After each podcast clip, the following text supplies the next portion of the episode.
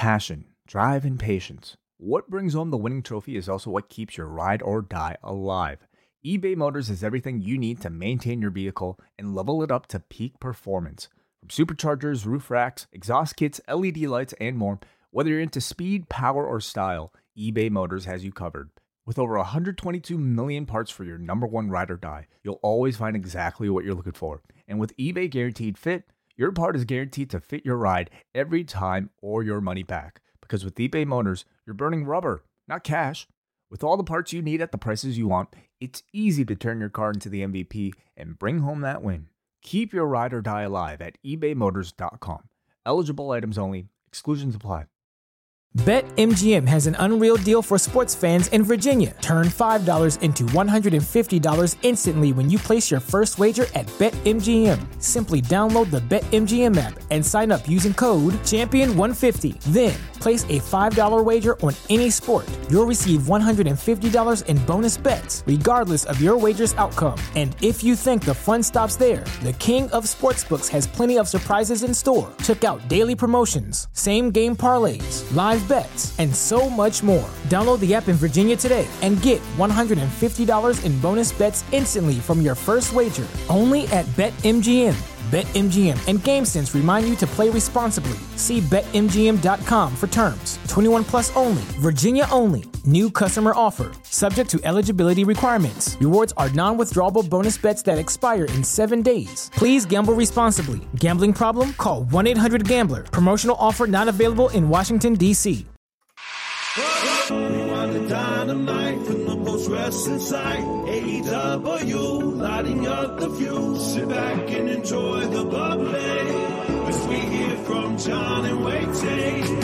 Where we're going, we don't need roads. And if the buck stops here, this thing might blow.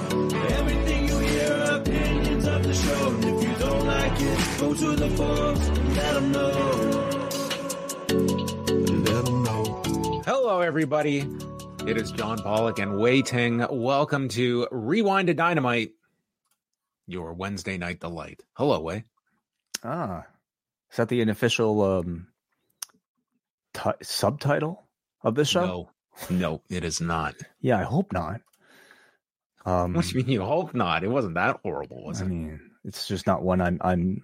I, I would be happy to repeat multiple times, I guess, or at all. How's life? Overall, good. Yeah, very good. I would say. I'm. In, I enjoy. I'm enjoying my life. That's good. It's going okay. Yeah. You're ready for the next half of it, hopefully. Uh yes, yes, I would say so. What about you? Are are you enjoying your life? Well, It's going well. It's going good. well, what what about it in particular? Are you is is going so well? Um, there's a great variety of coffee shops in my general vicinity, all walking distance. Oh, like like it's just it's just crazy.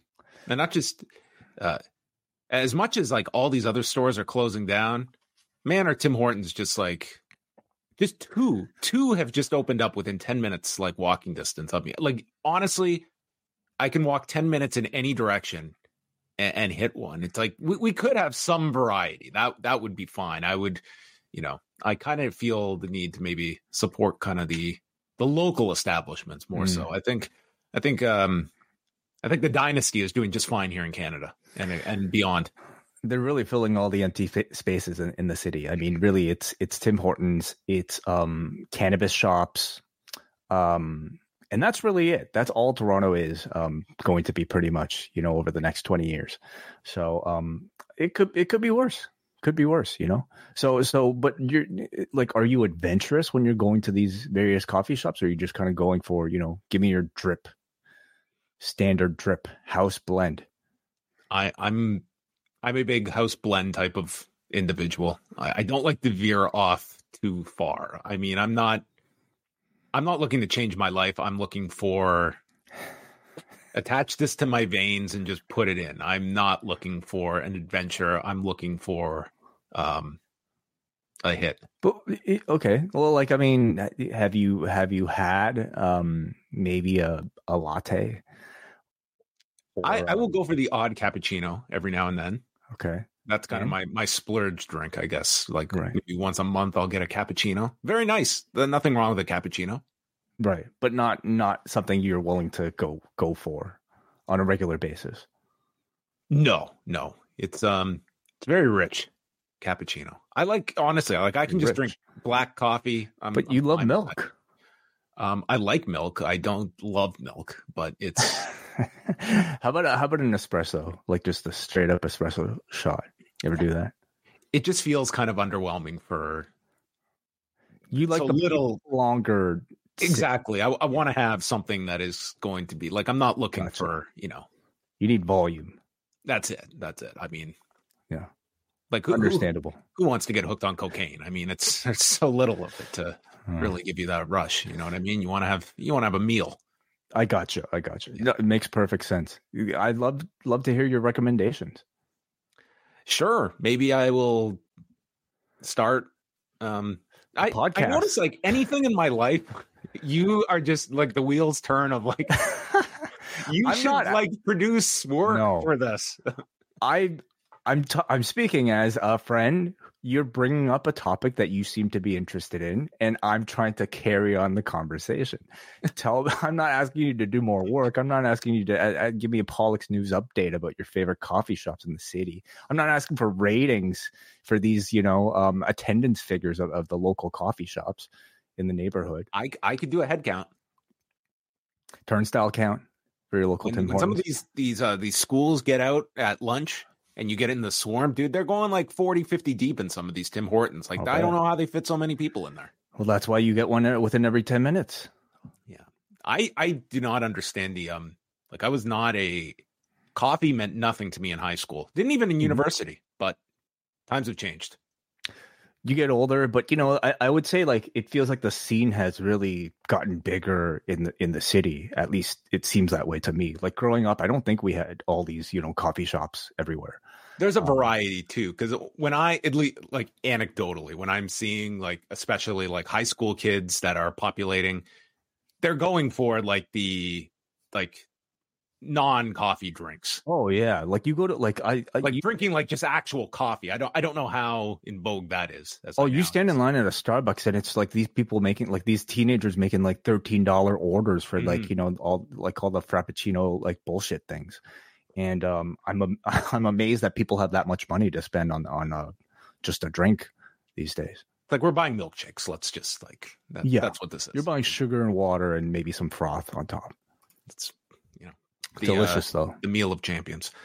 All right, that's uh two old guys uh talking about uh high school kids. So there there you have our, our latest update there. Anything else you're looking forward to this weekend? This week? This month? Um, uh, is there a wrestling event this weekend Not really, no. Then I'm looking forward to? Will Ospreay and Michael Oku. Um, yeah, yeah, sure. I'm looking forward to it. Their last match was great. I guess. Uh, you know, is it is it like my main event of the weekend? I'm I'm gonna admit it's it's not, but I I, I will make time for that. That sounds like a great match. Okay. That's coming up this weekend. Coming up this week, ASK-A-WAI, the mailbag show. This is what Wai is looking forward to the most. We have two months worth of questions that we are going to be getting to on Thursday. So postwrestlingcafe.com is where you can go get all of the answers to your questions.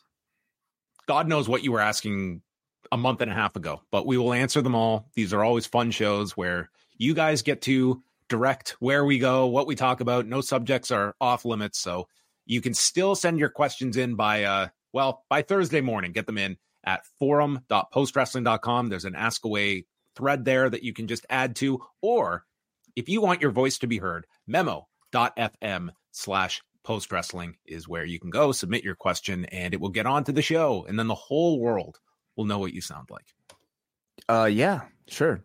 If you care to maybe, um, if you don't want that, if you want to use a, a AI generated voice to ask your question, I suppose you're welcome to do that as well.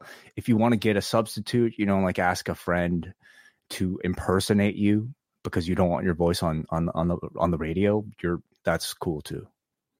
The Black Scorpion voice, you can do that too. Be creative with it. Yeah. So that is coming up on Thursday. Friday, we've got Rewind-A-SmackDown. And then this weekend, uh, we do not have Collision Course because Collision has the night off. But in its place, we will have an edition of Postmarks with David and Bruce chatting with Robert Pearson, the Mm-hmm. the man of mystery, the the man that is um, our version of the Dos Equis guy. It is Robert Pearson, the most interesting man in the world. I, I would say so. Yeah. Uh, uh, he's somebody that we've known for a long, long time. Somebody who has certainly helped the growth of post wrestling in a big way. So I look forward to an extended conversation between those two and Robert. And then Sunday, it's the UFC 298 post show with myself and Eric Marcotte. And then Sunday night, the NWA podcast live here on this channel. You you don't want to miss that show. So you know what you can That's my main event. That that is what I'm waiting all week for. the yeah. whole schedule is built around the NWA podcast. So subscribe to the channel, turn on those notifications, and get ready for Nate, Chris, and Andrew as they have a lot, a lot to tackle this month Mhm. on the podcast. So check that out on Sunday. Yeah. Any predictions For for their show? a like length of show? Is that what we're talking about again? Um, no, we already talked about that. The content of the show? Yeah, give give me a rundown. Uh, I'm assuming they will talk about The Rock. Uh, I'm assuming they will talk about Roman Reigns, maybe even Cody Rhodes and Seth Rollins in there as well. Um, I'm sure they'll talk about Vince McMahon. Uh, at least think? that's that that's part of the assumption. And who knows what else? You know, it's it's wide open from that. I think we'll point get some Super Bowl talk. uh, possi- possibly, yeah, possibly. Okay, that's coming up on Sunday.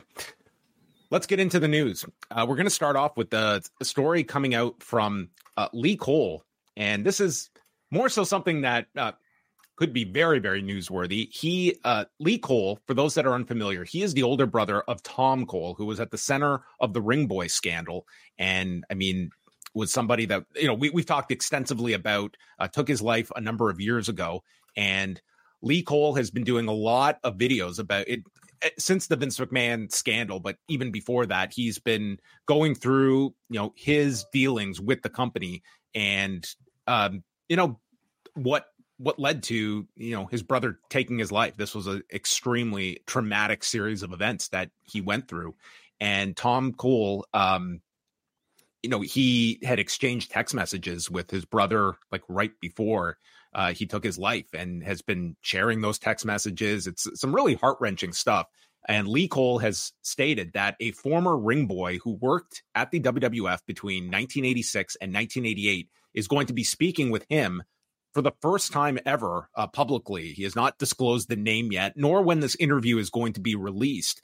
But if this interview does come out, it will be another on the record allegation of a ring boy. And we, of course, Tom Cole was someone who came forward when the story first broke in March of 1992 in the, the Jeff Savage piece in the San Diego Union Tribune. There was another ring boy by the name of Chris Lose that also put his name out there. And then he sort of um, drifted away from the story, but was there at the beginning. This would be, if my uh, memory is correct, this would be the third ring boy to have a, an on the record uh, account of things. So that's something that we talked about last week is the idea if this current set of scandals that the company is going through will it embolden anyone to come forward i don't know what the um, thinking is uh, of of this particular individual what has spurred them on but regardless like this is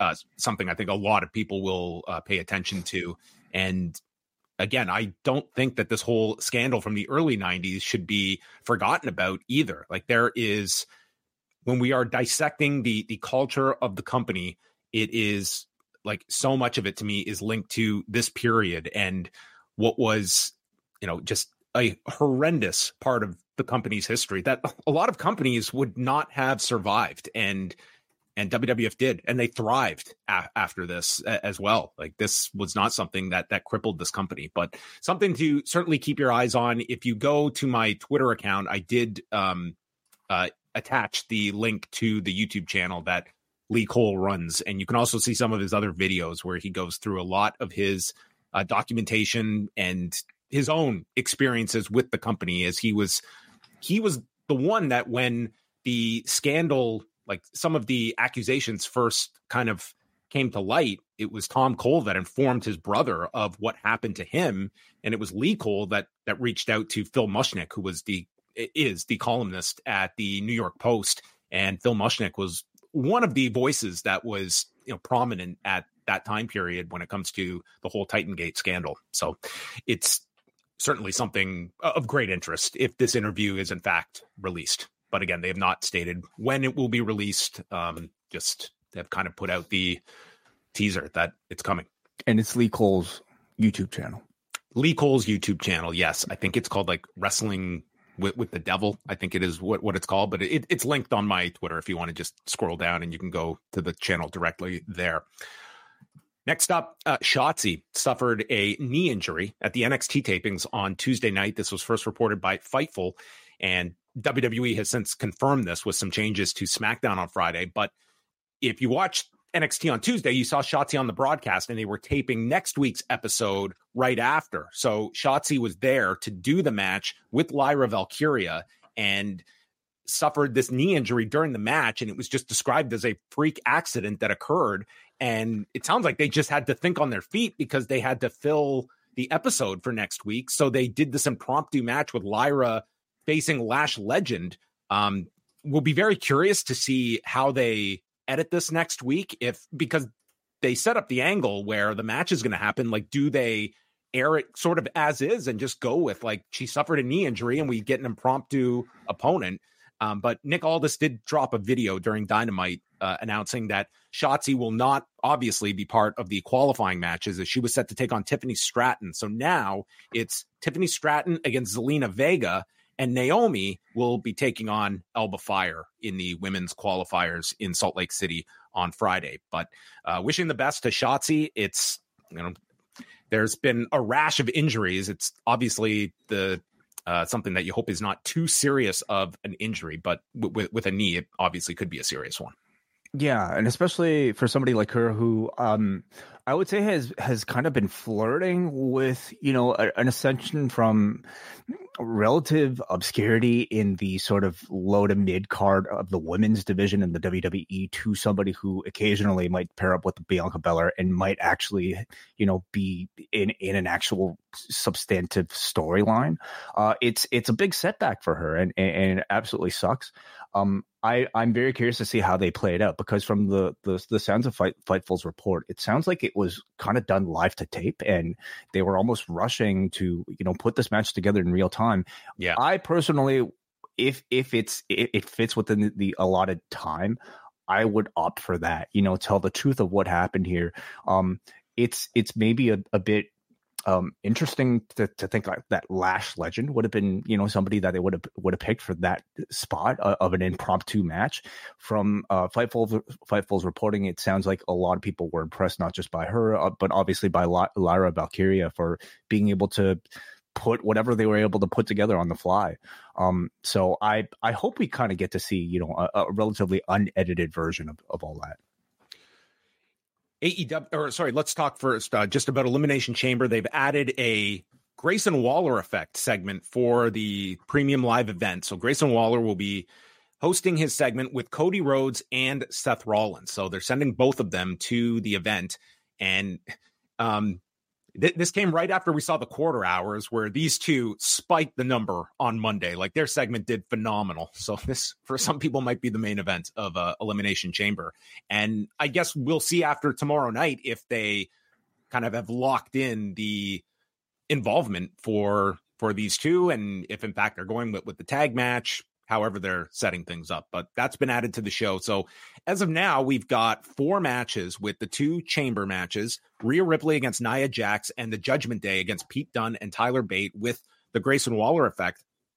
I don't know if you need much more than that unless they are going to do some story to get Bronson Reed on this show, but certainly doesn't need it when you figure these chamber matches are each going to be 25, 30 minutes each. And this has sort of been like this is maybe one more match, but uh, probably the Grayson Waller effect will be some significant talking segment that they have uh, on top of this. That will be the length of a match, you know, that, that Waller Waller effect segment itself. Yeah, you're right. You know, with the two chamber matches, I mean, th- it seems to kind of fit the current trend of, of, you know, these PLEs not really having that much bloat these days.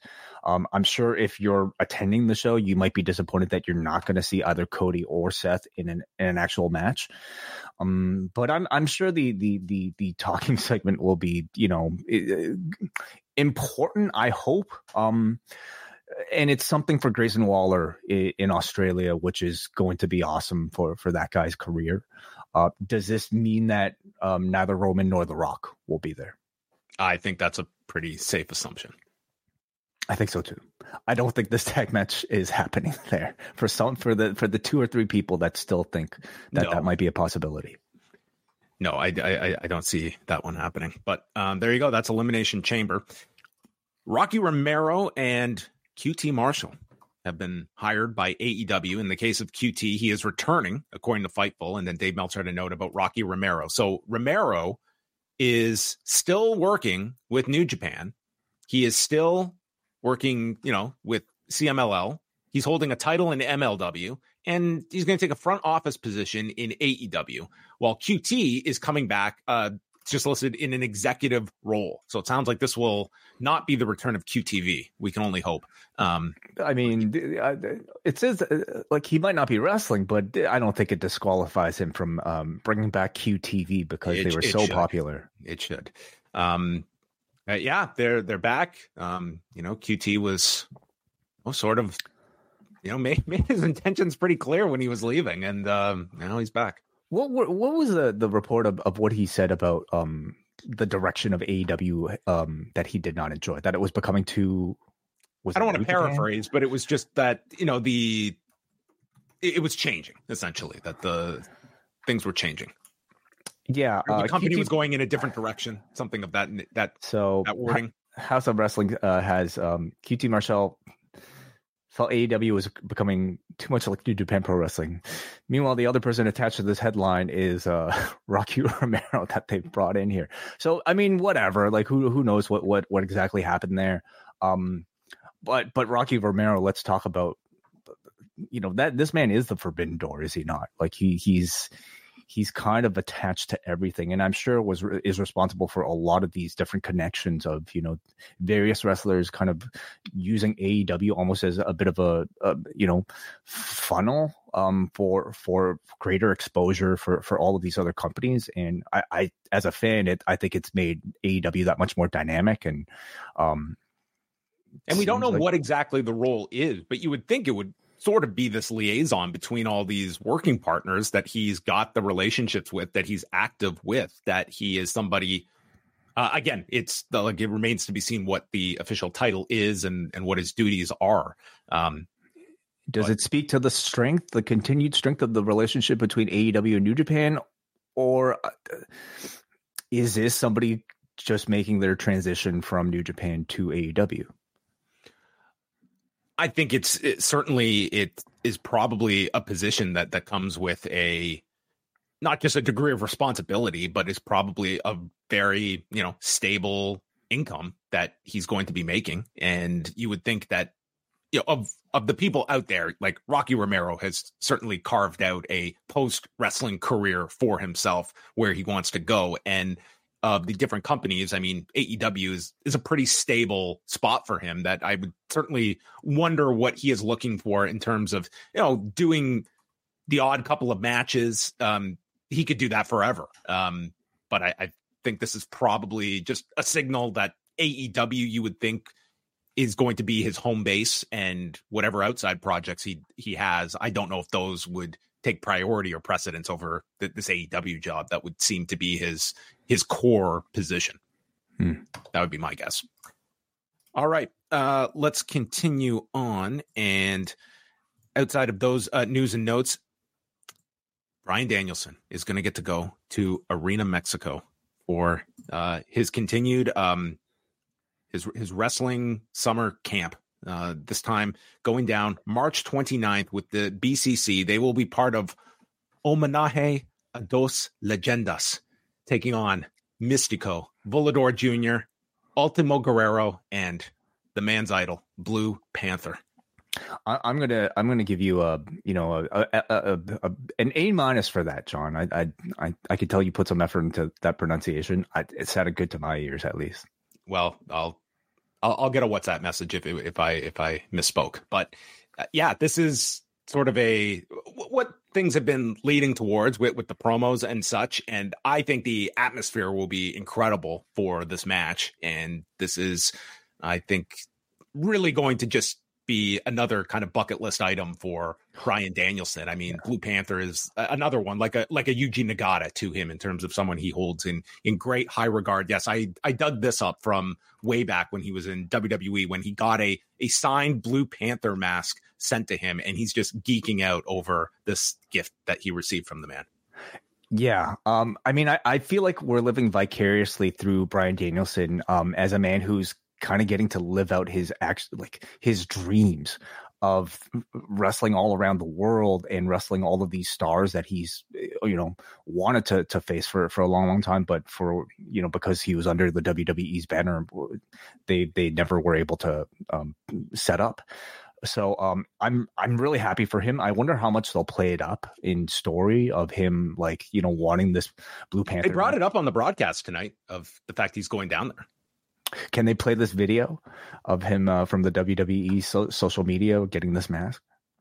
I'm gonna guess probably uh probably unlikely, even though this was probably shot on his phone. But he'll probably bring bring the mask with him though, or at least he might wear it. That would be actually pretty funny if he yeah. if he wore the mask. That was that was the story that this guy was at one point like just growing his hair out with the idea of leaving WWE to go put it put his hair on the line against like Atlantis down in down in Mexico for like an anniversary card. I mean, I think this has been something he's wanted to do for a while. And all of these little like weird one offs, I think that's going to be the post Danielson career. I mean, he's really backpedaled the idea that he's this is a hard retirement, that he's going to be doing matches, but they're going to be a lot more selective. And I mm-hmm. think this is the kind of thing that we can expect him, like just randomly out of nowhere, he's going to do an Arena Mexico match with someone that he's got just an affinity for that wants to wrestle. And I think these are this is probably a preview of what he's going to be doing post retirement, just you know, less matches. Do you think it will, it will be a setup for a singles match between Blue Panther and Danielson? Well, he's got he's got several months. Yeah, he could. I'm I certainly think so. Mm-hmm. Or or somebody else as well. I mean, they're yeah. they've got the relationship, and he's got a bunch of months of this this countdown that they seem to be, you know, this could probably just be a kickoff and and do more. Yeah. Where how how obscure are we going to get with this Danielson thing? Is he going to do a Defy show before August? Why not? Who I would he, he who would he wrestle at Defy that he couldn't elsewhere? I guess Artemis Spencer. I don't know. I, we we don't know what the man dreams about. It's uh the the the world is his oyster at, at this point, or the or, or uh a clam, whichever. AEW collision ratings. Vegetarian. I think that's true. Collision ratings, they did a very good number on Saturday 498,000 viewers and a 0.15 in the demo. So, this was their best audience since October and highest demo number of the year. Uh, uh, we go over to Raw on Monday night. It did a million seven hundred forty-seven thousand viewers and a 0.56. Uh, WrestleNomics reporting that the peak quarter came during the Cody Seth segment. Now, this quarter did have the benefit of no ad break, but regardless, this thing did a giant spike up to 2.13 million viewers and 934,000 in the demo for that that crossover segment. They grew the audience 14% and grew the demo 18%.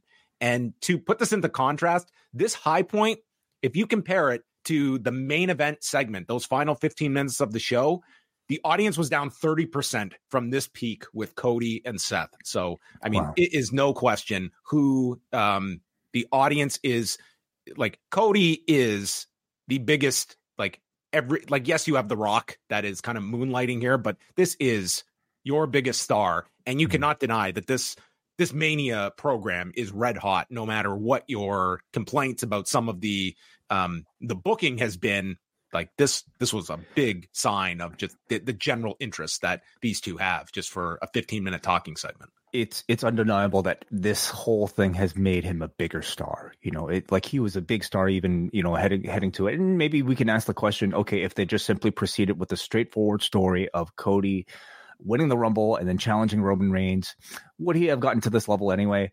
I'm going to say no. Um, uh, whatever controversy occurred, whatever pivoting that they've done, it's all resulted in everything becoming that much bigger. And NXT on Tuesday, I mean, they've pretty much just been flat with viewership. Like it's very like ex- zero movement from last week. It was 650,000 viewers, although they did have a um, 13% drop in the 18 to 49 demo, doing a 0.17. It was actually their lowest 18 to 49 number since August um, for Tuesday night show. And uh, we will see what um, next week's tape show, uh, what what impact that has. So we'll get we'll get a taped NXT and a taped SmackDown next week as a, a comparison point. But there you go. That is all of your ratings information, and we are going to head into Dynamite. Don't you have uh, one one more thing to suggest? Oh, I do. Yes. We have put up the WrestleMania week schedule up on the site. Uh, big, a big thank you to John Cena for his assistance uh, with uh, call, calling all this information, all of these shows, all of these matches, and uh, and those that have uh, also submitted uh, information for shows as well. We appreciate all of those. I just wanted to quickly look, obviously not going through everything. You can do that yourself, postwrestling.com slash mania. But some of the shows that stand out uh, on the Thursday, it is Stardom's first show here in the US since 2019, um, before the pandemic.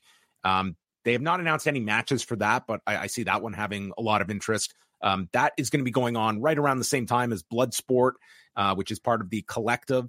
And then that evening is the Mark Hitchcock Memorial WrestleCon Super Show that Wai and I are going to be attending. And then uh, DDT that night, Jeff Hardy in concert that Wai is going to be going to. And then mm, on to Friday, you've got uh, Tokyo Joshi Pro, Progress, um, Wrestling Revolver and House of Glory are doing a show. And then you've got Spring Break. And I was not aware of this other show that was going on, but Battleground Championship Wrestling is doing a tribute to the Extreme 2 at the former ECW arena. And this is like pretty much like what you've like it's a like it's a low-key ECW reunion show, um, including the Dudleys against Atsushi Onita and a mystery partner. And I mean, you've got a bunch of names That's from insane. ECW's wow. past. I mean, I was looking at this lineup and just given the location of where it is and who's on this, um, it's just interesting. This is going head to head with Spring Break, which is sold out. So Spring mm-hmm. Break's already been a success. I can see with tickets not being available anymore for Spring Break, um, I can see a lot of interest for this this ECW tribute show.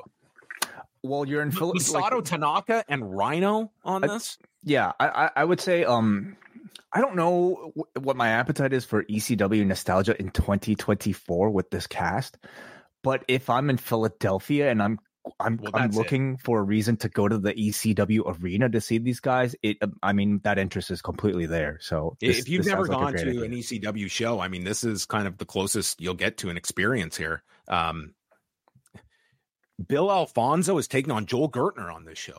I mean, how could you miss this? I, I, I mean, there's a sick sort of like um curiosity to know what that looks like. Is this a maybe for us? Well, uh, I guess it depends what else we'll be doing. Whether or not we'll be doing like this is also the probably going head to head with with the SmackDown and the Hall of Fame, and also uh, Final Battle or um yeah, is, is, no, not Final Battle. Uh, what's the show? Super. Well, they haven't officially announced it, but it is um this would be where Super Card of Honor w- would be um if it ends up being officially announced. And yeah, this is the same time as SmackDown and the Hall of Fame that night. And then into Saturday, uh, you've got uh, Stand and Deliver and WrestleMania. That is the like the back to back WWE stuff. And wait, you're going to go to a clusterfuck forever at midnight after WrestleMania while I'm at the press conference? Is that the plan? Um, well, we shall see. We shall see. Maybe we'll switch spots. I'll go to the press conference. You go to the clusterfuck. Okay. Ask a, ask a question at the clusterfuck, perhaps. Okay, that's it. All right, we'll we'll roll reverse and um yeah, and you can be um. What does that say about me? That you're the the journalist who goes to the press conference and I'm the clusterfuck guy. I just think that like it's it's somewhat near and dear to your heart. The kind of battle royal. Yes. All right, uh, we'll be talking about this as we uh, as we draw closer. This post wrestling podcast is brought to you by NerdWallet's Smart Money Podcast. Financial literacy can be daunting, but it's one of the most valuable things you can equip yourself with. On NerdWallet's Smart Money Podcast, their trusted financial journalists offer easily digestible, conversational discussions on topics like balancing your portfolio. If you think an ETF is one of Cena's five moves of doom, this show might be for you. Planning for your tax bills this April, so you don't have to worry about a visit from Irwin R. Schyster. And putting away more money for retirement, because unlike most wrestlers at the end of their careers, most of us should only plan on retiring once. Listen to NerdWallet's Smart Money Podcast on your favorite podcast app. Future you will thank you. BetMGM has an unreal deal for sports fans in Virginia. Turn $5 into $150 instantly when you place your first wager at BetMGM. Simply download the BetMGM app and sign up using code Champion150. Then place a $5 wager on any sport. You'll receive $150 in bonus bets, regardless of your wager's outcome. And if you think the fun stops there, the King of Sportsbooks has plenty of surprises in store. Check out daily promotions, same game parlays, live bets, and so much more. Download the app in Virginia today and get $150 in bonus bets instantly from your first wager only at BetMGM. BetMGM and GameSense remind you to play responsibly. See BetMGM.com for terms. 21 plus only, Virginia only. New customer offer, subject to eligibility requirements. Rewards are non withdrawable bonus bets that expire in seven days. Please gamble responsibly. Gambling problem? Call 1 800 Gambler. Promotional offer not available in Washington, D.C. Final thing uh, before we get to the Dynamite review, if you missed today's Pollock and Thurston, we had Tim Marchman on from Vice News. A really great discussion with Tim, who's been doing some outstanding reporting at Vice on the various uh, investigations into uh, WWE. And I mean, he was the one that was leading the charge on the whole Ashley Massaro story last week as well. So a really great discussion with him, not just on the the principles involved, the different um, the different kind of aspects to each of the investigations, but also sort of taking us into like his um, reporting and some some of the you know outreach he's seen with like various women that are out there and you know getting into like that mindset of you know that there are many people that you know do not want to put themselves through the like traumatic event of you know attaching themselves to something that has happened to them and what the response is when you suddenly become a public figure uh, in the in these cases. So i thought i thought it was a really great um, discussion that we had with uh, tim marchman if you want to check that out.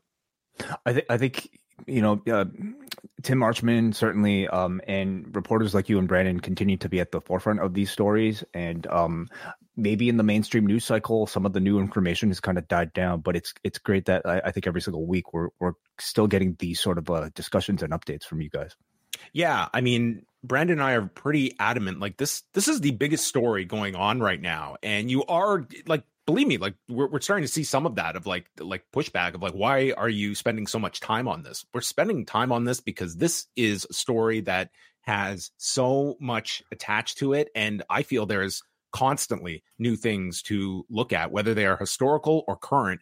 And to me, this is of the utmost importance, and I, I think I speak for Brandon on that as well. You so. speak for the audience that that wants to know that stuff too. All right, you can check that out on the site. And now we move on over to Dynamite from Cedar Park, Texas. Russell WrestleTix reporting just over 3,000 tickets out for the show. And we're starting off with Jon Moxley and Dax Harwood. And Moxley is working over the leg of Dax, gets into a figure four, later an Indian deathlock, and then they're locked at the wrists, trading strikes, chops, slaps. They fight on the turnbuckle, and Dax hits a superplex. And then the two get on all fours and just clunk heads. Happy Valentine's Day. And they hit lariats. Dax gets the sharpshooter as Justin Roberts announces five minutes remain. And I thought this was like a nice touch because I think everyone, you're coming off the draw last week and they're kind of playing with the idea, oh, it's Justin Roberts giving us the signal because they're going to go the, the time limit here. And it ended up not. They just teased it. There's a pile driver by Dax, but he can't go for the cover in time. It's delayed, so Moxley kicks out, and then it's Moxley with the cutter, stomp, and pile driver. Dax kicks out. He manages a brainbuster, Time is winding down. Moxley gets the shoulder up, and after Dax misses a swan dive off the top, a swan dive headbutt, Moxley locks on the rear naked choke. Dax is fighting it. He's fading away and finally taps at 18 minutes and 38 seconds. And Moxley will not let go of the hold. This was like uh, a BJ Penn, Jens Pulver. And Cash then attacks and goes after him. Claudio runs in and hits a neutralizer to Cash. And as they've been building this program up, uh, it will not be Revolution, but instead they're doing the tag next week. Yes, they are. I mean, it could lead to something at Revolution. Um, you know, whatever, uh, a, a rematch or stipulation or, or, or something. But um, at least in the meantime, it is not. Um, so this was, I think we just kind of look at the marquee and you'll know that it's a good match. Um, I I felt it was. I thought it had like a bit of a unique pace about it, where there was a lot of standing striking, you know, between the two, and almost like eh, had it sort of that element of each each of them, like you know, trying to one up each other with how much punishment they could each withstand. Um, but this might be a popular opinion. I didn't think flirting with the time limit was a good thing for this match. Um, personally, I felt it went a little bit too long for a matchup that I think was just more of a um, introductory, you know, type of match for this feud. I mean, we're talking about the BCC that is that, that is kind of spent the, the majority of the month feuding with CMLL, and the FTR thing was just introduced, and it didn't have enough of my interest for me to pay attention for a tease of a 30 minute match 20 minute match 20 minute sorry. Mm. well I, I i don't mind the the inclusion of the the like intervals of time being brought up. I think it's something you, you should be doing on a regular basis and not just reserved for when we're going to do a time limit draw. So it's fine to i, I think throw people off uh, every now and then. I did feel like for especially for a texas crowd um like this was one where throughout the show it was like it's not like this crowd was going wild. And then it was like Willow came out. They were really hot for Willow Nightingale. And then that Texas death match, they got really heated. So to me, it was not a case of just, oh, is, is the crowd not mic'd? It was like they got very loud late in the program. But I would say for a lot of this, it was sort of just, you know, for some of the longer wrestling matches, it wasn't like the crowd, it was not like they were dead, but also not like amplifying things as as I felt they really added, especially to the death match at the end. They wanted blood. And Willow. And Willow, yes. Mm-hmm. Yeah, that's it. Yeah.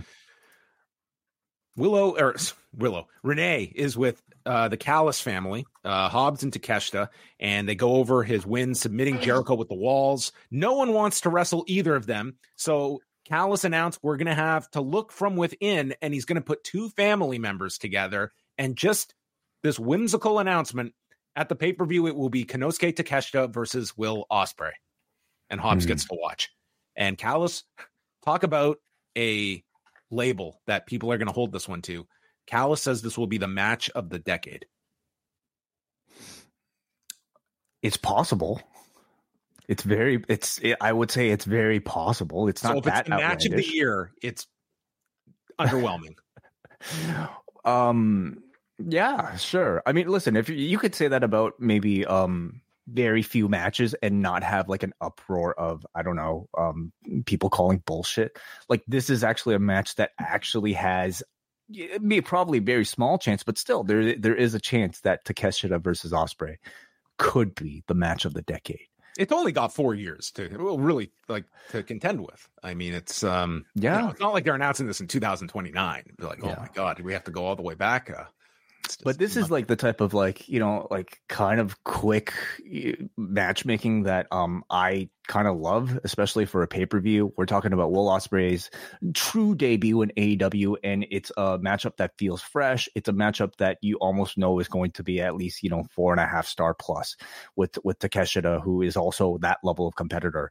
Um, it's a very attractive draw for a paying customer on a pay per view, and personally, it feels like it might set up a bit of a um, defection from Ospreay from the Callis family, is what I would expect because I think it's going to be really hard trying to get people to boo Will Ospreay at this point. Um, you know, just coming off of his New Japan run. Yeah, I mean, th- this pay per view is shaping up to be incredible um, from from many fronts, and this edition, it's only going to bolster that. Does this suggest that Ospreay won't appear on TV until the pay per view, since seeing that he they already have a match announced for him, or do you expect him on TV? I don't think he needs to. I think that's part of the appeal of just tune into the pay per view and you get his big entrance at the Greensboro Coliseum. Um, like they they could bring him in for a promo. I don't think they could show a video and just tee up the match. And, sure, and that's sure. kind of all you could you have need. some highlights of New Japan footage of yeah, like building him up. That's a good idea to have the vignettes, but save his appearance Mm-hmm. for the pay per view. I'm like it's not going to make a big difference either way, but it's kind of just it's announced and you're getting a red hot match for his first with like one of the one of the better opponents you can throw at him for a debut match to just come in and they'll probably get 20 minutes, you would think. match of the decade coming up. Wardlow and Barrett Brown. This was not the match of the decade. It went a minute 23. Adam Cole was on commentary, but didn't speak.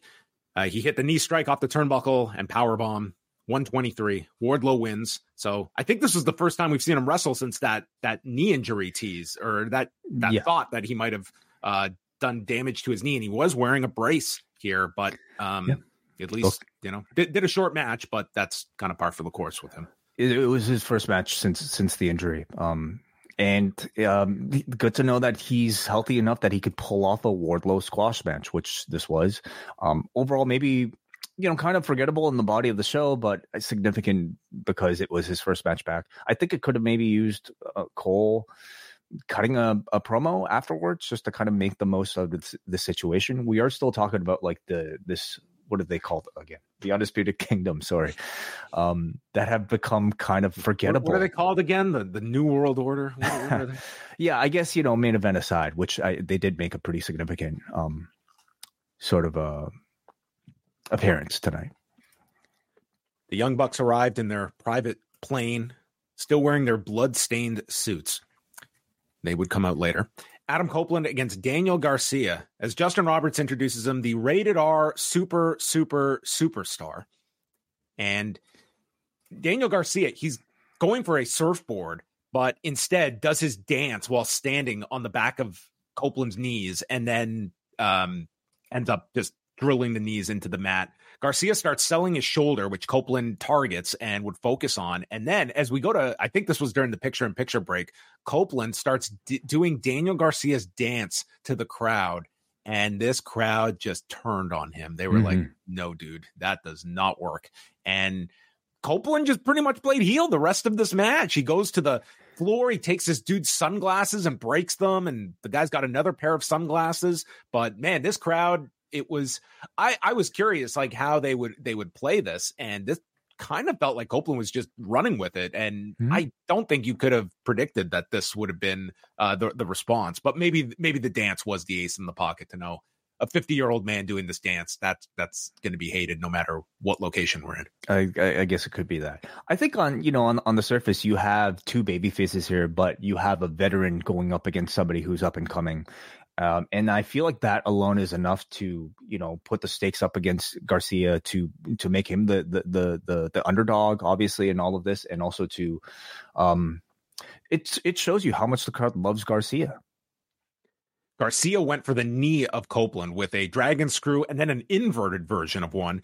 Copeland uh, then continues to work on the shoulder. There's a superplex, and Garcia comes down on the shoulder, and Copeland sets up for the spear and runs into a knee strike, and Garcia gets the jackknife cover. And man, this crowd was totally buying into Garcia upsetting Copeland, but he kicks out. Crossface is applied by Copeland when Nick Wayne and Killswitch run in for the very rare uh, no contest ending between Copeland and Garcia.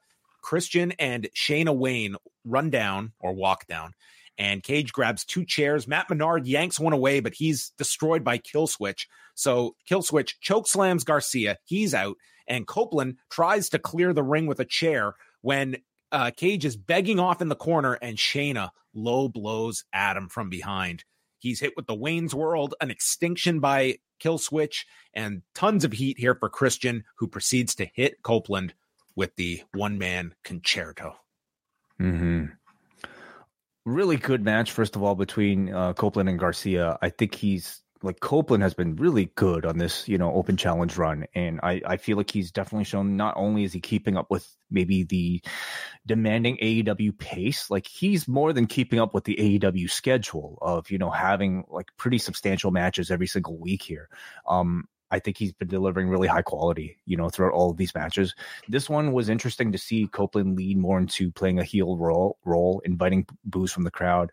Uh, but it it served to really kind of highlight Garcia as just a very very beloved babyface at this point for for an AEW crowd. So maybe it was a disappointing finish to some, but it didn't really bother me because like on TV, um, they have to I set thought up the an angle was very good afterward. I mean, Yes, the crowd very was hot. very heated for that. So this- qu- question: Shouldn't this set up a three way? The way I- it's the way it, it did for Swerve and Page. I thought the same thing, but for that very reason, this felt way too copycat. And for like coming out of this, I was wondering, are they going to go with Cage and Garcia with this injury angle to Copeland? Uh, it's possible. Like that's Mm, a but they- pretty serious angle to do if he's coming back in three weeks for the pay per view. But Isn't that so Yeah. flat though for for for Revolution? You know, you're you're you're. well, I think it's either that or it's three way, and they could do the three way. Um, Yeah, I guess so. But I guess technically this was a DQ, right? Not a no contest, not a they, draw. they the commentary they did call it a no contest or they said the Oh. match has been thrown out they did state that so okay. um they could go the three-way direction it would be odd not to have adam copeland involved here but i took it like this is a pretty this should be like a concerto should be something that is not just a, a week off but Yeah. But good for Daniel Garcia. Didn't even have to get ranked and suddenly finds himself um in title contention here. that's that's how things work they recap the 30 minute draw between Swerve and Hangman, and then they gave the update. Adam Copeland did walk to the back and he's being evaluated. So maybe it's not as dire as I'm projecting. That seems to uh, be what it it'll off. indicate. Yeah. Walk off a concerto. Mhm. Samoa Joe is out. He takes this was the ultimate heel line. He is taking credit for the rankings coming back. And he took a page out of the Texas playbook with this three way. This match is now bigger and dumber. And says that these two might walk into this match, but they're going to be limping out of it. So Swerve comes down, says this wasn't supposed to be personal, but it's starting to with you running your mouth, Joe. And I guess a fan like yelled something here that none of us could hear, but man, they all laughed at this and this held up Swerve. Like even he had to pause here. I heard um so so Swerve is the, was in the middle of saying you said and then the fan yelled what did he say and I I don't know if that was enough to elicit that sort of reaction or if there was something else that was said off mic but that was all I howled hear. at this. I couldn't imagine how many people heard this guy that laughed. But Mhm. I mean, that's uh it was a very intimate venue. Swerve is going to become one of the greatest of all time. He said that nothing will change at Revolution except he will be the champion. And then Hangman is interrupting them. He comes out to boos, says, I wasn't mad last week. In your dynamite reports, don't write that I was angry. Yeah. Make sure you note that so you know. calls this horse shit. Says Swerve couldn't win in 30 minutes. Says I would re- prefer a one-on-one match with Samoa Joe, two people that value this title. And Swerve, after all we've been through, you don't deserve one second of my time, much less five more minutes. That's why I didn't give it to you last week. And says you couldn't get the job done. You don't deserve to be in this title match. Joe just says you two aren't going to pin one another to take my title. I'm Samoa Joe. I'm whipping both your asses. And uh, Joe again just seemed like the dominant force in this segment. Um, I, I thought this this wasn't one of Swerve's better uh, performances uh, in terms of just just talking. Um, I, I thought Joe was like the star of this segment, but what this was leaning towards at the end was I thought Joe was going to invoke like this has to be elimination or something like that, and not Hmm. be not like the cheap three way where it's like the champion doesn't have to be pin deal. Like that seemed to be what he was referencing uh, based on this line at the end, but they didn't come out and make that clear. I think he was just more saying neither of you are going to get a chance to pin each other because I'm going to destroy the both of you. Um, I thought it was a strong segment. Honestly, I felt like all three three's promos were were pretty good here with good storytelling from everybody. Uh, it's a very interesting way that they're building up to this three way because the feud here is between Swerve and Page, but because Joe holds the championship that they both won, he doesn't necessarily get lost here.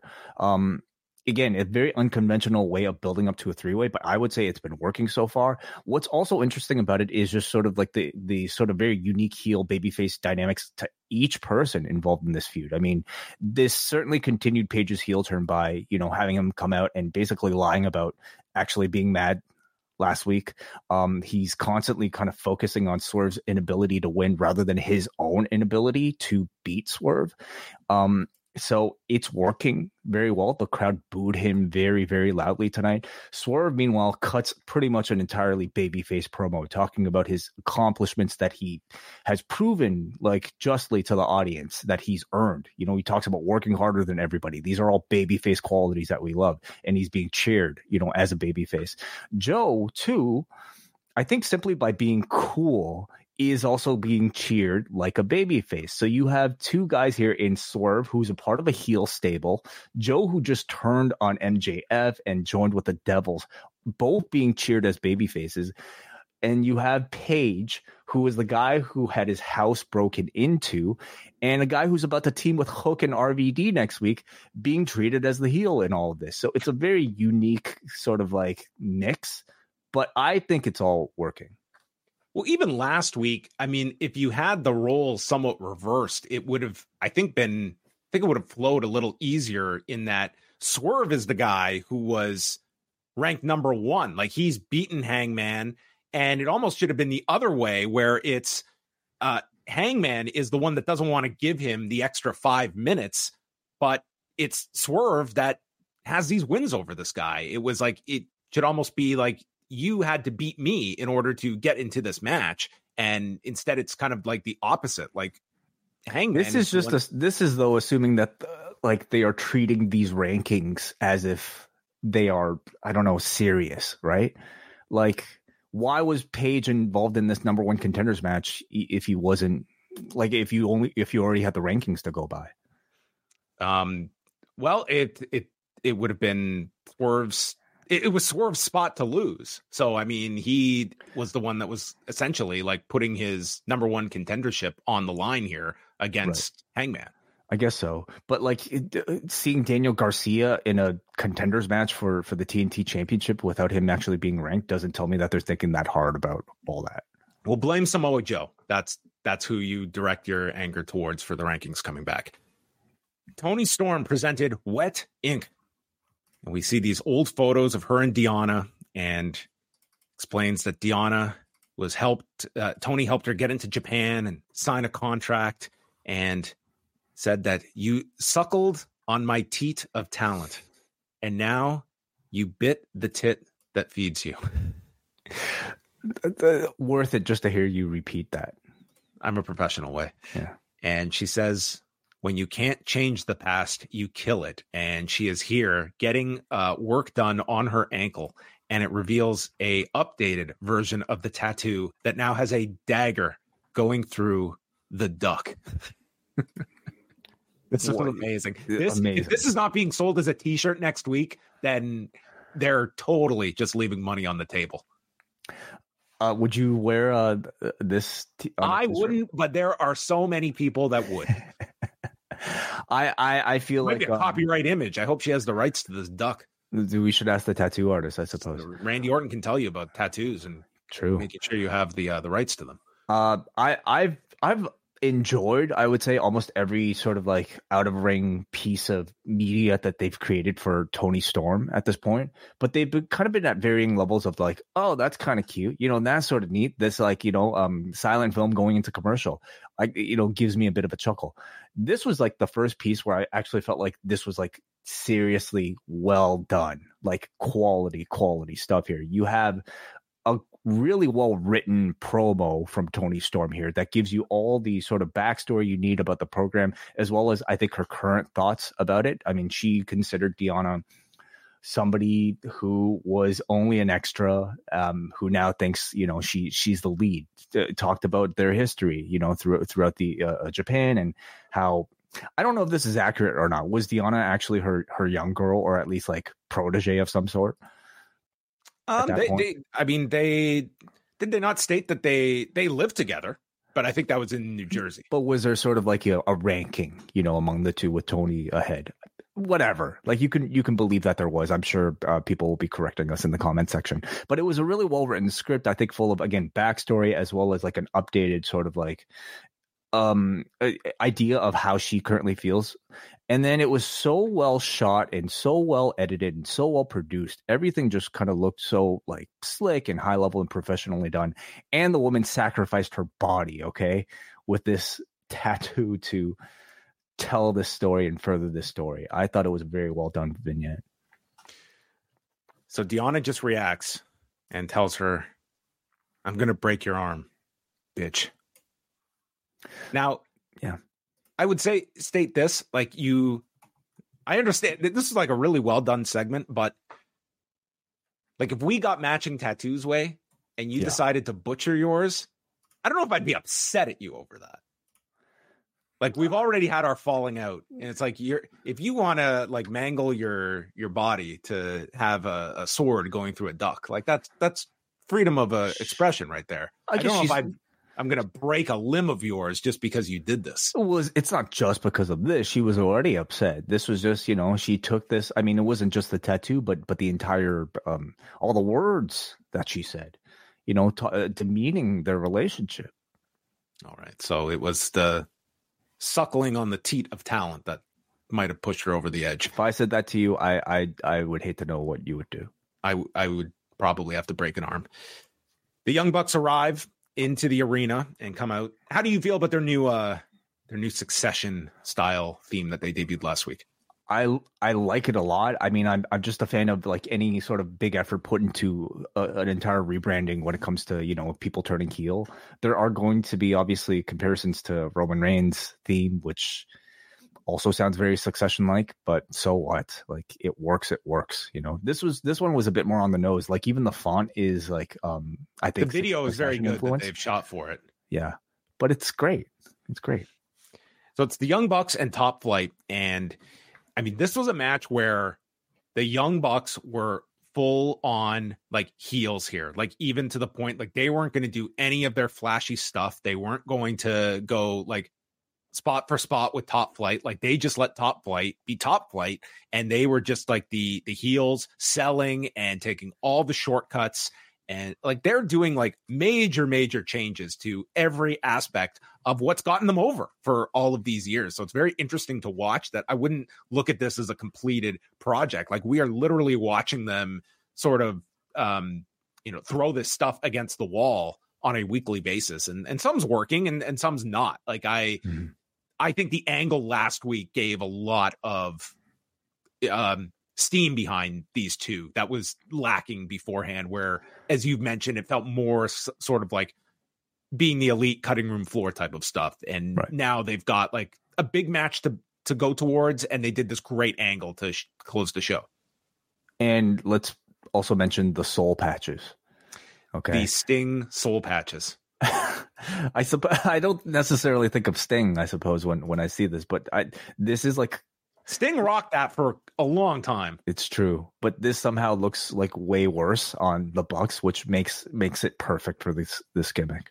do you feel that this was a a conscious effort that the Vince McMahon mustaches are gone and now the soul patches are there Um, they were ab- they had to be spoofing Vince with those mustaches when they started this It- it- possible, yeah. It, I, I'm not going to say you know outright no, but it's not like there's a ban on mustaches on this show. Hangman is is still very much rocking his.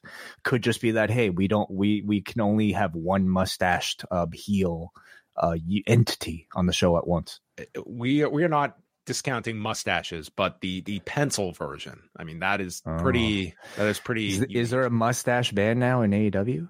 Um, I don't know. You you don't want to have a an overcrowding of them, but. Hmm. So the match uh, begins. Top Flight sends them over to the floor. They tease dives, but the Bucks just run out of the way. And Nick is admonishing the announcers for they better respect them.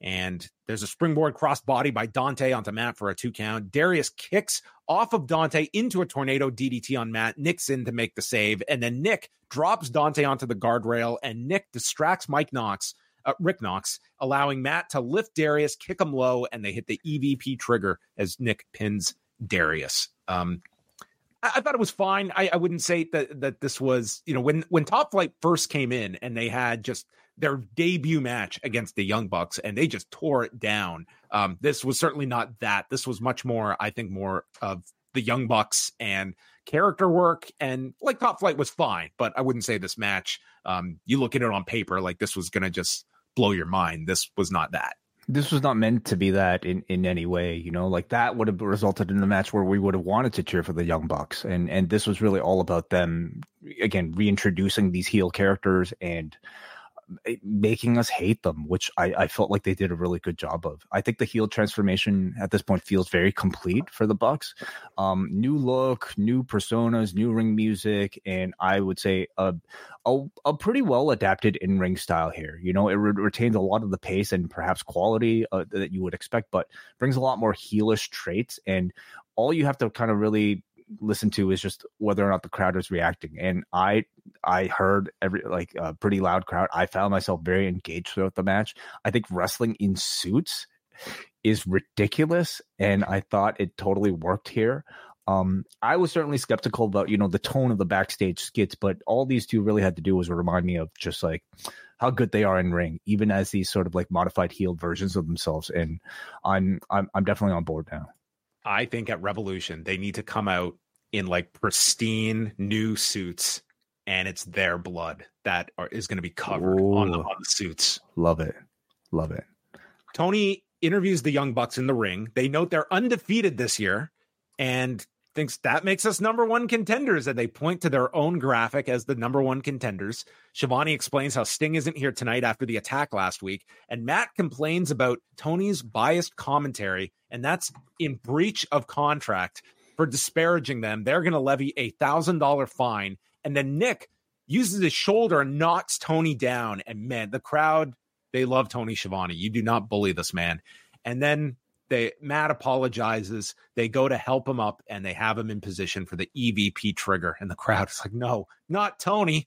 And then Darby Allin runs down into the ring with Sting's bat and tries to get it out the first time to explain the original mission statement. Something came out of his mouth. It was not those words and had to do a, a retake on live television. Said the original mission statement was change the world and said how when this company started, I begged for a job. You guys weren't interested. And I had to watch all your shit friends get hired, the California crew, and at least one EVP had the sense to hire me.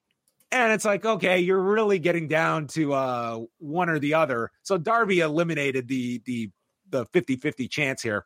And I'm not talking about Kenny, which leads to, of course, a Cody chant here in this arena. I was like, are you doing here? I know.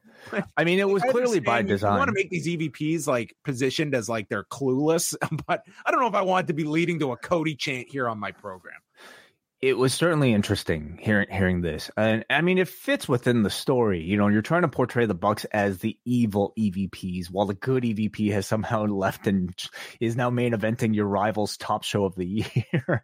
Right. like the effect of it maybe doesn't sound great, even though it fits in storyline.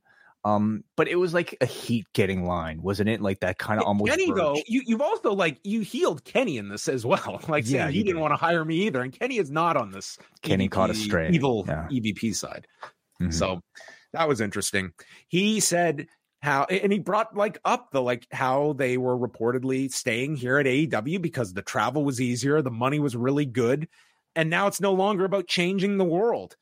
He said, "Do you know who was on the first Dynamite?"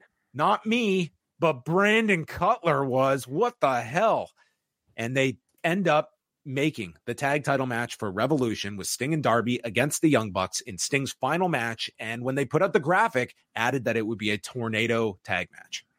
Okay, so just like we saw with uh, Starks and, and Big Bill, um, and to Sting's benefit, I think he has found his his calling in these tornado tags. Is it to his benefit because it, demands a whole lot more for him? You know, he's not going to be able to take breaks, but he he delivered. You know, and that starts a Big Bill match, but you so. get to do all the stunts. People want the stunts. Like that is you can't do a straight you tag. do the stunts in a. You're right though. Like I suppose if it was no, they want to go all around the yeah. arena. I mm-hmm. mean, it's it's to the benefit of the match to do You're it right. Uh, this way. But there you go. The the match we knew we were getting now confirmed. I, I I really enjoyed this Darby promo. I mean, eh, you know, maybe mm, did it did it result in in uh, AEW's um, upper management looking the best? I suppose. I guess you could question that, but overall, I thought it helped the feud. I thought it certainly made me like Darby Allin more. Like this was almost the type of promo that um felt, felt very punk like in that um said a lot of truths and almost things that you're probably not really supposed to say or we think you're not supposed to say like putting you should over... have brought up here i'm i'm trying to be very cm punk like another guy who had a lot better uh, knowledge around this place than most. I mean you know he would be justified i suppose in, in saying that. Um but you I, guys I, have only won two matches in your number one contenders. A real streak was by jade cargill who won 45 in a row oh, dude, you're on fire. That that would be a lovely lo- Darby Allin. I I just thought it was like the type of like honesty or just like interesting content um that that made me pay attention and, that, and made me like Darby Allin more and deepen my attention into this feud. Well, I, I, did think the angle and using Tony Schiavone, it definitely worked for the crowd and, and getting like it's uh, this young bucks turn. Like it is, it is certainly uh, been with resistance from from some, and I think it's it's tough to to move to this role um, that they're going with. Look at the graphic. It's the AEW World Tag Team Champions Darby Allin versus St- and Sting versus in bold yellow lettering AEW EVPs Matthew and Nicholas Jackson. So are they putting that title up for grabs? Uh, the EVP titles? No, yeah. no, those are no? built into the deals. I see. Renee interviews the Bang Bang Scissor Gang. They have new merchandise and they're going to have a 12 man tag on Rampage on Friday, which uh, Taz ends this segment by just stating they are all annoying people in this group. And I, I suppose by by this point we we should know who they're facing. Uh, we should. Um, yeah. I'm imagining it's um, is it, the the AEW crew? I'm going to imagine it's Daniels, Sydal, Menard, Parker, Hager, and uh, someone else. Um, that's going to be my guess. Okay, I'll, I'll see if it's it's you, out you there. Out. Um, so in addition to the 12 man tag on Friday, and remember Rampage is on at 7 Eastern, although they mentioned there's going to be a replay that night at 11:30. They will have Jeff Hardy against Sammy Guevara in a no DQ match and Queen Aminata versus Anna Jay listed for Friday and nothing on Saturday. But next week on Dynamite, it's the Moxley and Claudio versus FTR match. And as Wai mentioned, Hook RVD and Hangman Page against Samoa Joe, Swerve Strickland, and Brian Cage in a very random trios match. Um, I guess it's just a preview of of you know the Revolution main event, but yeah, um, throw in RVD whenever you need uh, something interesting. But it's it is something with Hook and Joe in this match, some kind of interaction. True. Yeah, they're opposing Joe, you know, so it makes sense. It just doesn't like the the reactions will will will be interesting to see how the audience reacts to Page versus how much they will love and cheer Hook and RVD and what they do with it coming out of the match. Do does RVD turn or sorry, does Page turn on either of the two? Um we'll see. We'll find out. Willow Nightingale with Stokely Hathaway taking on Skye Blue uh, Taz and Stokely argued about the colors of their shirts, and Taz claiming orange is his, and he's wearing Texas orange, and they believe that Stokely's shirt was more butternut squash. Hmm. Thanks. Willow got a really good reaction coming out here, and she hit this pounce. And dude, Skye Blue um, flew into the sky with this pounce. She went all across the ring and to the floor. This looked incredible. Uh, I think this was during the break. Stokely Stokely gave out his one password, uh, mentioning his TD bank account, um, which is the same password Tony uses for his AOL Instant Messenger. Okay, did you catch it? Did you write it down? I didn't write it down, but he did disclose it. Hmm. Uh, Willow hits a bunch of clotheslines, knocks her off the apron. Crowd continues to be behind Willow, and then Blue hits a power bomb out of the corner, gets a two count, and then goes for code Blue. And Stokely, sensing that Willow's in trouble, distracts Aubrey, and it does not take much to distract the referees in this company. And so Aubrey is dealing with Stokely. Willow gets out of the pinning predicament and hits the Babe with the power bomb and beats Skye Blue with Stokely's assistance. Hmm. Um, good match. I felt I thought they worked really well together. Yeah. yeah. I, I feel like this current storyline with Stokely and, and Willow and um uh Kris Statlander, like could use some context um, on commentary, in my opinion. Um, it's fine for like storylines to like play out on Rampage and Collision, but I think they should also remember that half, less than half the audience watches those shows that are that are watching Dynamite, and I just don't think either I don't know more video packages or just maybe more of a holding of the hand from their announcers before presenting like ne- another chapter in in the story. I don't think it ever hurts.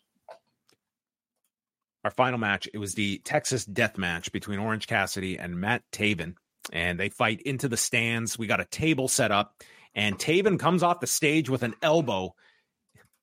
Sometimes the table doesn't break. Sometimes the table does break very rare that the table bends. Was this hmm. table made out of like rubber? This thing was like it was like a U shape after he hit this elbow. So then Taven decides to just suplex Orange through the table, and all of a sudden Cassidy is just bleeding like right across his hairline. And man, this was a fair amount of blood. Yeah, this was a, a Texas death match level uh, blade job, I would say. Yes.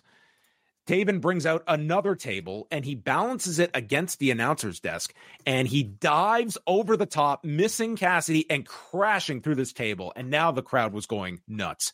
Taven is bleeding as well. Cassidy is just in need of a transfusion. He pulls out a box of chocolates from Chuck Taylor, but it's not chocolates, it's tacks. This was the alternate ending in uh, Forrest Gump. Taven then sends Orange Cassidy off the turnbuckle, lands on the tacks. So Taven leaps off the top with this huge splash, comes up empty, and he lands on the, the tacks. Cassidy falls with a satellite DDT. Crowd's going nuts here. Cassidy brings out a chain, but then he is attacked by Mike Bennett, who fills the ring with chairs. And Trent walks down with a bunch of roses, and there is a pipe within those roses blasts it into this chair that Bennett is holding. And then Taven attacks Trent with a chair, drills him off the turnbuckle into the chair.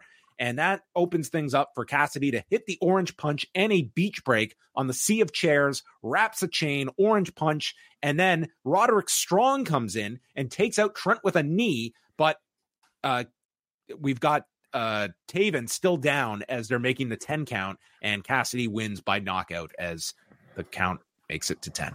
Cassidy yeah, Yeah.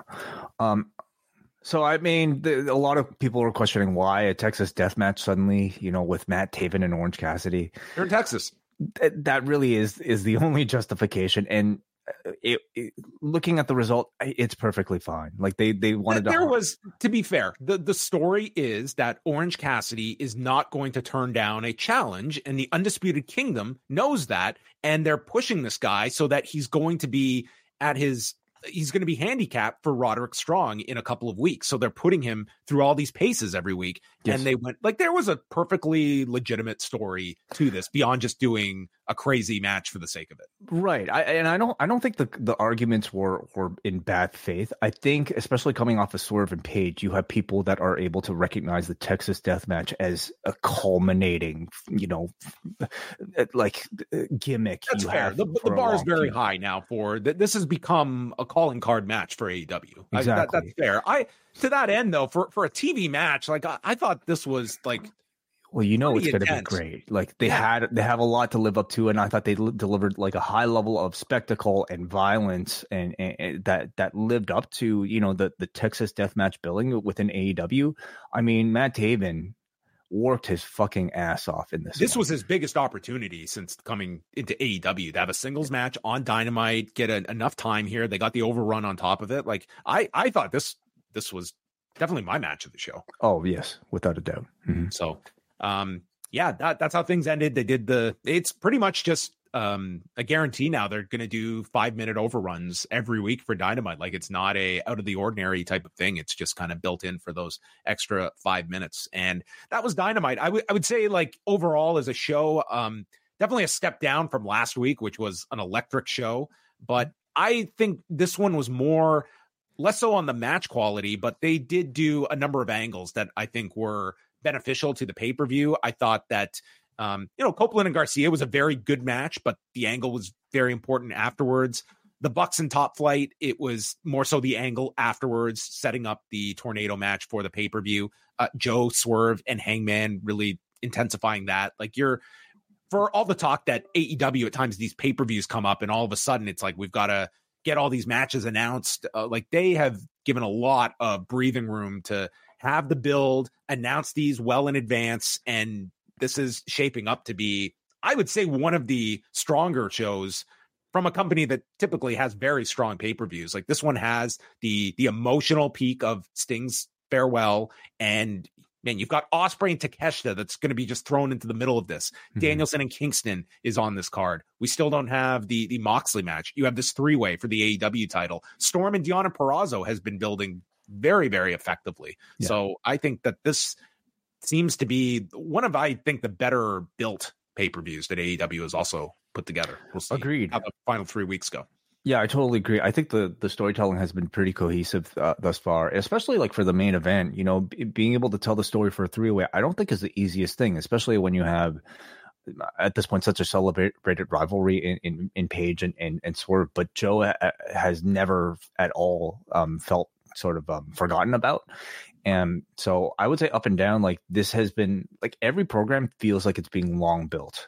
Maybe with the exception of of like, you know, Takeshita and Ospreay. but I mean that's just a hot match that kind of speaks for itself anyway. Uh, and it's it's a guy's sort of official debut in AEW. So that one doesn't need anything more than it. what we got tonight. It's the mm-hmm. showcase mm-hmm. of Will Ospreay in AEW, and we're giving him a world class opponent to go out there and be Will Ospreay and have the mm-hmm. best match you can possibly have on your first night in.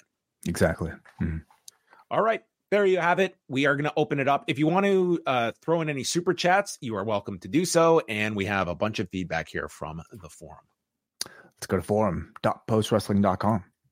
We'll start with Andrew from Cape Breton. Matt Taven has had a rough go of things in the past few years with his much maligned ROH title run being the major knock. I think that he made the most out of his opportunity tonight, and maybe he could be taken seriously down the road. I hope Mike Bennett gets something like that too, as the stench from his WWE run is hard to get rid of. I also didn't didn't know how to feel about the DQ tonight, as normally in WWE they're annoying as they always come at the end of a long match. The fact that AEW rarely does DQs, though, did help with that finish, as well as all the heat for it being on the patriarchy. I'm just not sure where they're going with Copeland now, as normally the Con-Chair-To is a heavy angle. And lastly, I wasn't a fan of Darby making the Cody Rhodes reference. It reminded me of WCW and when they would talk about all the great guys that they had who left. Maybe it could be justified as Darby had a history with Cody, but it's something you want to avoid. Good show in general, though. It was a controversial line, uh, without a doubt. Um, it would have been. I mean, Cody is the biggest star in WWE right now, and and you know, rather than this just simply being Darby's truth, it was in effect something that made the biggest star of your of your rival company mm, feel like that much of a like a real star who left in, for for greener pastures. But I mean, I think it was just Darby t- speaking to the truth of his own history within the company, and you know, furthering the heel kind of like reaction to the Bucks. Mm, I don't think it hurts like AEW. I think it's the end of the company. this takes this is the line that takes them. I think down. that was it. Yeah, that was okay. it. They had a good run.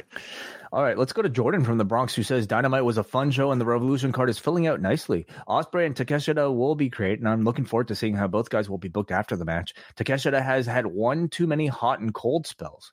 Well, the, okay, so this brings up an interesting question: How do you book um, the finish who of that match, Takeshita Ospreay?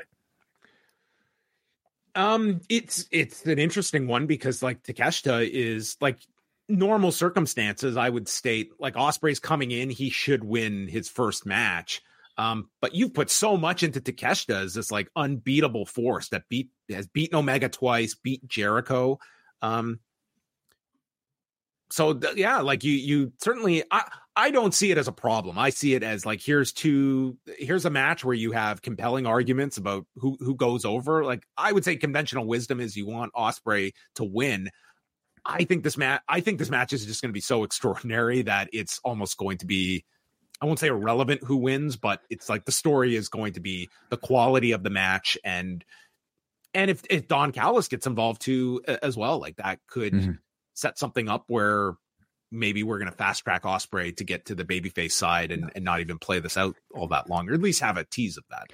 Considering, I think how much like value Will Os- Ospreay holds for like the future of, of this company, I, I, think he has to win in his first match back. But Takeshita and the Callis family can get their heat back by you know beating the shit out of him afterwards and building to a, a bigger angle. So, and you it, still have the heat on Takeshita, like he he put Jericho out with with the walls and. Mm-hmm yeah. yeah. And and Jericho, like, does does he have some kind of role on on this show or in this angle? Like this mm-hmm. is his storyline. Uh, he also has a question here. Is there a reason why AEW doesn't announce injuries? I recently watched an interview on their YouTube channel featuring Queen Aminata, and she talked about her having an ankle, a knee injury, but on TV she seemingly disappeared. I find myself asking about guys' whereabouts like Miro, Wheeler Yuta, Pac, since AEW is leaning into a sports presentation, maybe including an injury report, whether legit or kayfabe, could be a nice inclusion. I mean, I I think it's of no negative to do that type of thing because like in AEW, you did get a lot of questions about like where these people have disappeared for so long and you don't get updates on them. Um, I don't see why it hurts, but obviously it's it's something they don't go out of their way to do. WWE, I mean, they'll disclose it when there's like for Shotzi, it's unavoidable, but I mean, they'll have injuries too that they don't necessarily bring up. Um, but yeah. I, I just, I just think it's like there's also just for the sake of storytelling as well. Someone is hurt and someone's coming back from something. It's it can be woven into a story, and your audience is at least aware of what someone is is going through. Right. But I don't think it's necessary to announce everybody who's currently on the disabled list. You know, which which maybe a segment like this would would suggest. Um, I feel like in wrestling, like you you you they already have trouble, especially in AEW, putting certain a certain amount of people in focus and I think they've done a good job of that, especially during this pay per view run. Um, to the point where I don't know how how relevant it is to give you an, an injury update on somebody who's not be, going to be featured in a storyline. If they're about to come back, you know, like let's say, like I don't know if it's a Serena Deeb and you're just kind of counting the days before she makes her return then I think it's important and, and necessary. Um, you're trying to get people to think about that person, but in some cases, you don't know when you know a Dante Martin might come back from from an injury. I mean, in Martin Dante Martin's case, especially that they really could have used like a bit more of a build up to to his return, but uh, sometimes you know they just have nothing for them. So I'm sure there's a good way of maybe doing it, but um, I, I, I yeah, yeah, I don't know about maybe every injury. Muggin writes the slow burn double turn between Hangman and Swerve took another step forward. It's also rare for AEW to do a DQ finish, but it made sense for Copeland and Garcia to get ruined by that turtleneck SOB and his brood. Was it a write off for Adam? Ospreay drawing to Takeshita for his first match at Revolution could be a vehicle to turn Will babyface. I think he's outgrowing Don Callis and company. Orange Cassidy hasn't even arrived in the company yet. He's out. He's outgrown them. Uh, Cassidy and Taven didn't need to be a Texas death match because the sanctity of it needs to be protected for more heated rivalries. The not so young bucks are leaning into the Type A executives with such douchey, douchey zeal. Hmm. Um. I don't see it as a write off for for Copeland. I mean, you know, for one thing, he he walked out of the arena reportedly, and um, I just don't see him missing Revolution. You know. Oh, it could be a three way. Like they certainly have laid the groundwork mm-hmm. that it could be that. And he says Moxley Dax is the match of the week. Joe has a thing that kid the the kids call aura in spades. Are kids saying that really? Aura in spades. Some have have some gripes with the direction of the Hangman character, which for the most part has nailed the zeitgeist. While I love the angle last week and wearing the blood tinted outfits, these Young Bucks characters have just fallen flat and haven't been nearly as clever as they seem to think they are. Stands out when you're seeing the wrestler in a management position dealt deal done better at the same time you, uh, obviously referring to um, The Rock. Uh, using Darby's origin story to gain heat is clever, but it's interesting to see Cornette's All Friends wrestling shtick become babyface material in AEW canon. The death match was not my cup of tea without the heated feud to go with it. Uh, overall, thought the show lacked a little substance and was a come down from last week's my favorite episode of Wrestling TV in 2024. Um, is that is this is that line from Darby uh, going to be the most controversial thing to come out of the show? The the Cody line, the Cody lines, and just the I guess the general sort of um friend all friends wrestling. I mean, it's uh, defined controversial. I mean, people will weigh in on it. Does it reflect uh, poorly on the company to let that mm, line go? I, I I wouldn't be encouraging to have like a big audience reaction for the top star in the other company that left your company. I just don't think like there's no value of that to you uh your and your company. I could have done just without the and I'm not talking about Kenny. Like I mean you could have at least just kept it open ended at that at that point. You're probably not getting a Cody chant at, at that juncture, at least um a more reserved one. Um but I I also think like that in a vacuum, I I don't think it's some horrible thing either. Um Hmm. like it, it is what it is. Um, and it was probably like the very true, like this is what you're gonna have like in, in a company where you're not like writing out promos for people and you give them a mic and uh, stuff like that's going to happen and sometimes it's going to result in reactions that are not as favorable for you or it's going to shift um perception of a character or even of the, the story that you're you're trying to tell to me it was just um So not, then not what I would be aiming for, but I don't think this is some grand tragedy either. Yeah, like I mean, are we getting to the territory of making sure that you don't mention Cody at all? Then you know, if you're if you're uh, I don't know somebody cutting promos in AEW, um, like this was just Darby telling the truth of of his own How many history. times is Cody coming up in promos though since he left? Like, probably a couple times at least, probably several times. He's been mentioned here and there. I don't think you insult your audience by pretending the guy didn't exist, but I'm also not going out of my way to um But this is the gimmick, though. Like the, the the feud is Darby Allin versus two people he thinks are um undeserving of their EVP status, or or who he feels are corrupt. You know, and, and sort of um uh, people who uh, aren't um in line with the original intent of, of of what this company stood for. Well, then Cody is not the babyface that's coming to back up Darby Allin and be the savior of AEW. He's not the EVP. He's not coming back to be the EVP to get this company back on track. Yeah, And but does everything that- have does everything have to lead to um an angle like like a a, sto- a, a match, for instance? Um, I think that you want to have some direction for this. I mean, you kind of want to have that that figure that offsets this, and this kind of puts like Tony Khan in like this story by Puts Kenny in an awkward position for sure. It Yeah. certainly did in the, in this promo, but Mhm. maybe that line will just be forgotten. Cody from Maine. I'll be taking the trip down to Greensboro next month. I was sold on the Sting retirement alone, but with what has been announced for the card so far, I don't need another match to be happy. This show should be incredible, and I'm sure we'll get at least four more matches anyway.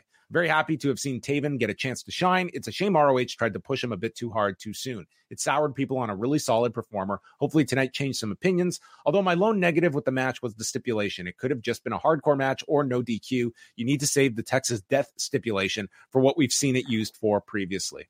I mean, fair enough. Like there's enough of like I didn't give it too much um care in terms of that uh like this um sanctity of the Texas death match. And I'm not even saying that like facetiously. Like they have built this up. Like that is a big stipulation. Mhm. I think just the location of it made this an easy sell for people. And it's obviously a type of stipulation now that AEW can sell people on that it means a big deal. Um, but they, they could have gone another route. They could have done the same kind of putting Orange Cassidy through the paces in a violent match that doesn't have to be this match that we've kind of turned into uh, Uh, one of our marquee attractions that we've developed. Mm, yeah, they could have gone with like you know the, certainly the match itself was a lot more Valentine's themed than Texas themed. You know, like they they could have branded it something you know Valentine's. My Bloody Valentine. Perfect. Can we go go into a time machine and you can whisper that to Tony Khan? Maybe you know this there there wouldn't be this outcry.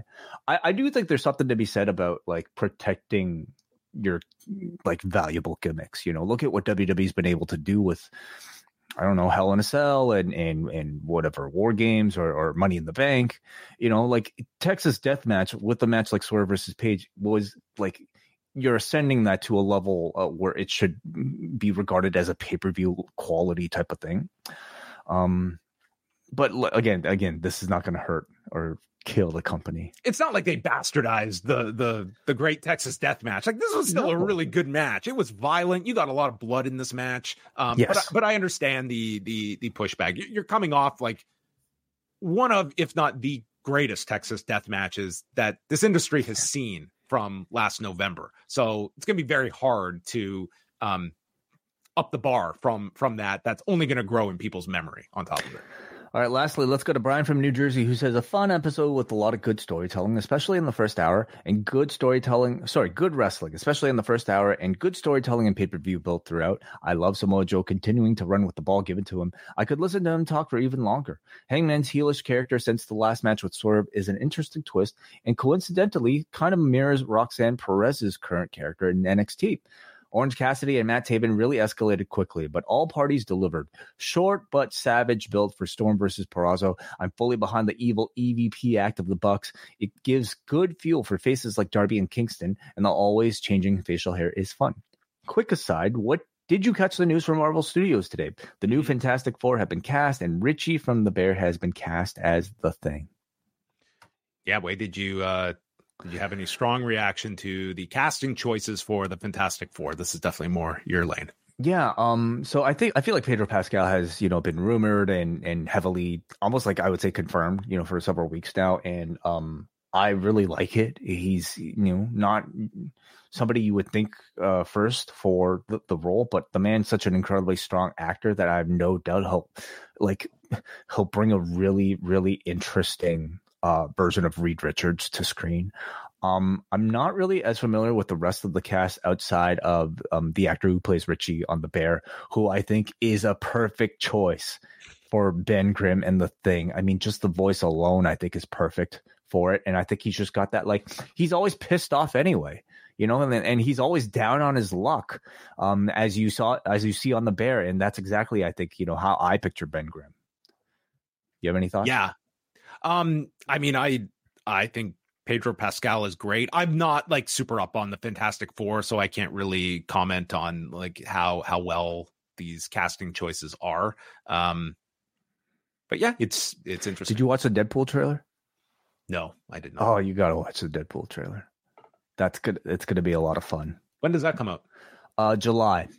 Oh, okay, July. Yeah. This is until July 25, so they're really Next getting year. the uh, Mhm. uh, big big leg up. Well, even that is like they're they're pretty ambitious with that date because they they're just announcing casting now. I Mhm. and Yeah. clearly not in production yet. I don't even know how far along in the pre-production process they are. Um, and they're gonna have to rush this. Like it feels like it, a year is not a long time to put like an entire movie with all the special effects and everything together. This is Yeah. like um, right after the success of Iron Man, when uh, they immediately wanted to develop Iron Man two, and Jon Favreau was just thrown into the the toughest production schedule of uh of producing that movie. As as I am into now, I'm up to Iron. Man three actually in the production of it. Wow. Okay. Yes, uh, Give me a book-. Yes. Give me a report. Give me a uh, give me a, a, a you know a fifty page. I'll write an essay. Yeah. please. MCU, a thought provoking exercise by John Pollock. Hmm. And this has been a thought provoking edition of Rewind-A-Dynamite. So we want to thank everyone for joining us. And the questions can keep rolling in up at forum.postwrestling.com. Get them in by Thursday morning or memo.fm slash postwrestling. That show will be up Thursday early evening at postwrestlingcafe.com. So $6 gets you in the door for access to all of our bonus shows, including Rewind-A-SmackDown, which is the next time we'll be talking with you on Friday night after a pretty big SmackDown from Salt Lake City, Utah, with The Rock, with Dwayne Johnson, Logan Paul, the qualifying matches, and their last live SmackDown before Elimination Chamber. Yeah, we have to discuss what what are you going to do on Elimination Chamber uh, with a 5 a.m. start time. Jeez. I am not getting up at 5 a.m. to watch that, but um, So we will so do a show at some point that day.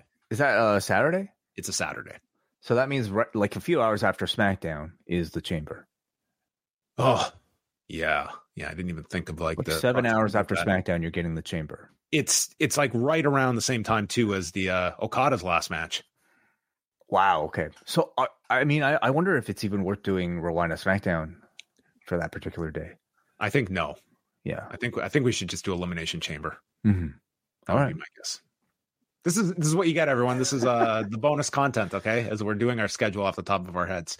Uh we'll have the update uh for you when, when we chat with you next. But I'm leaning towards that as well as you say say that out loud because Okay. I mean SmackDown's gonna be dated real, real quickly by the Mhm. pay-per-view. All right. Thanks for everyone for joining us. Uh have a good evening, have a good morning, have a good life.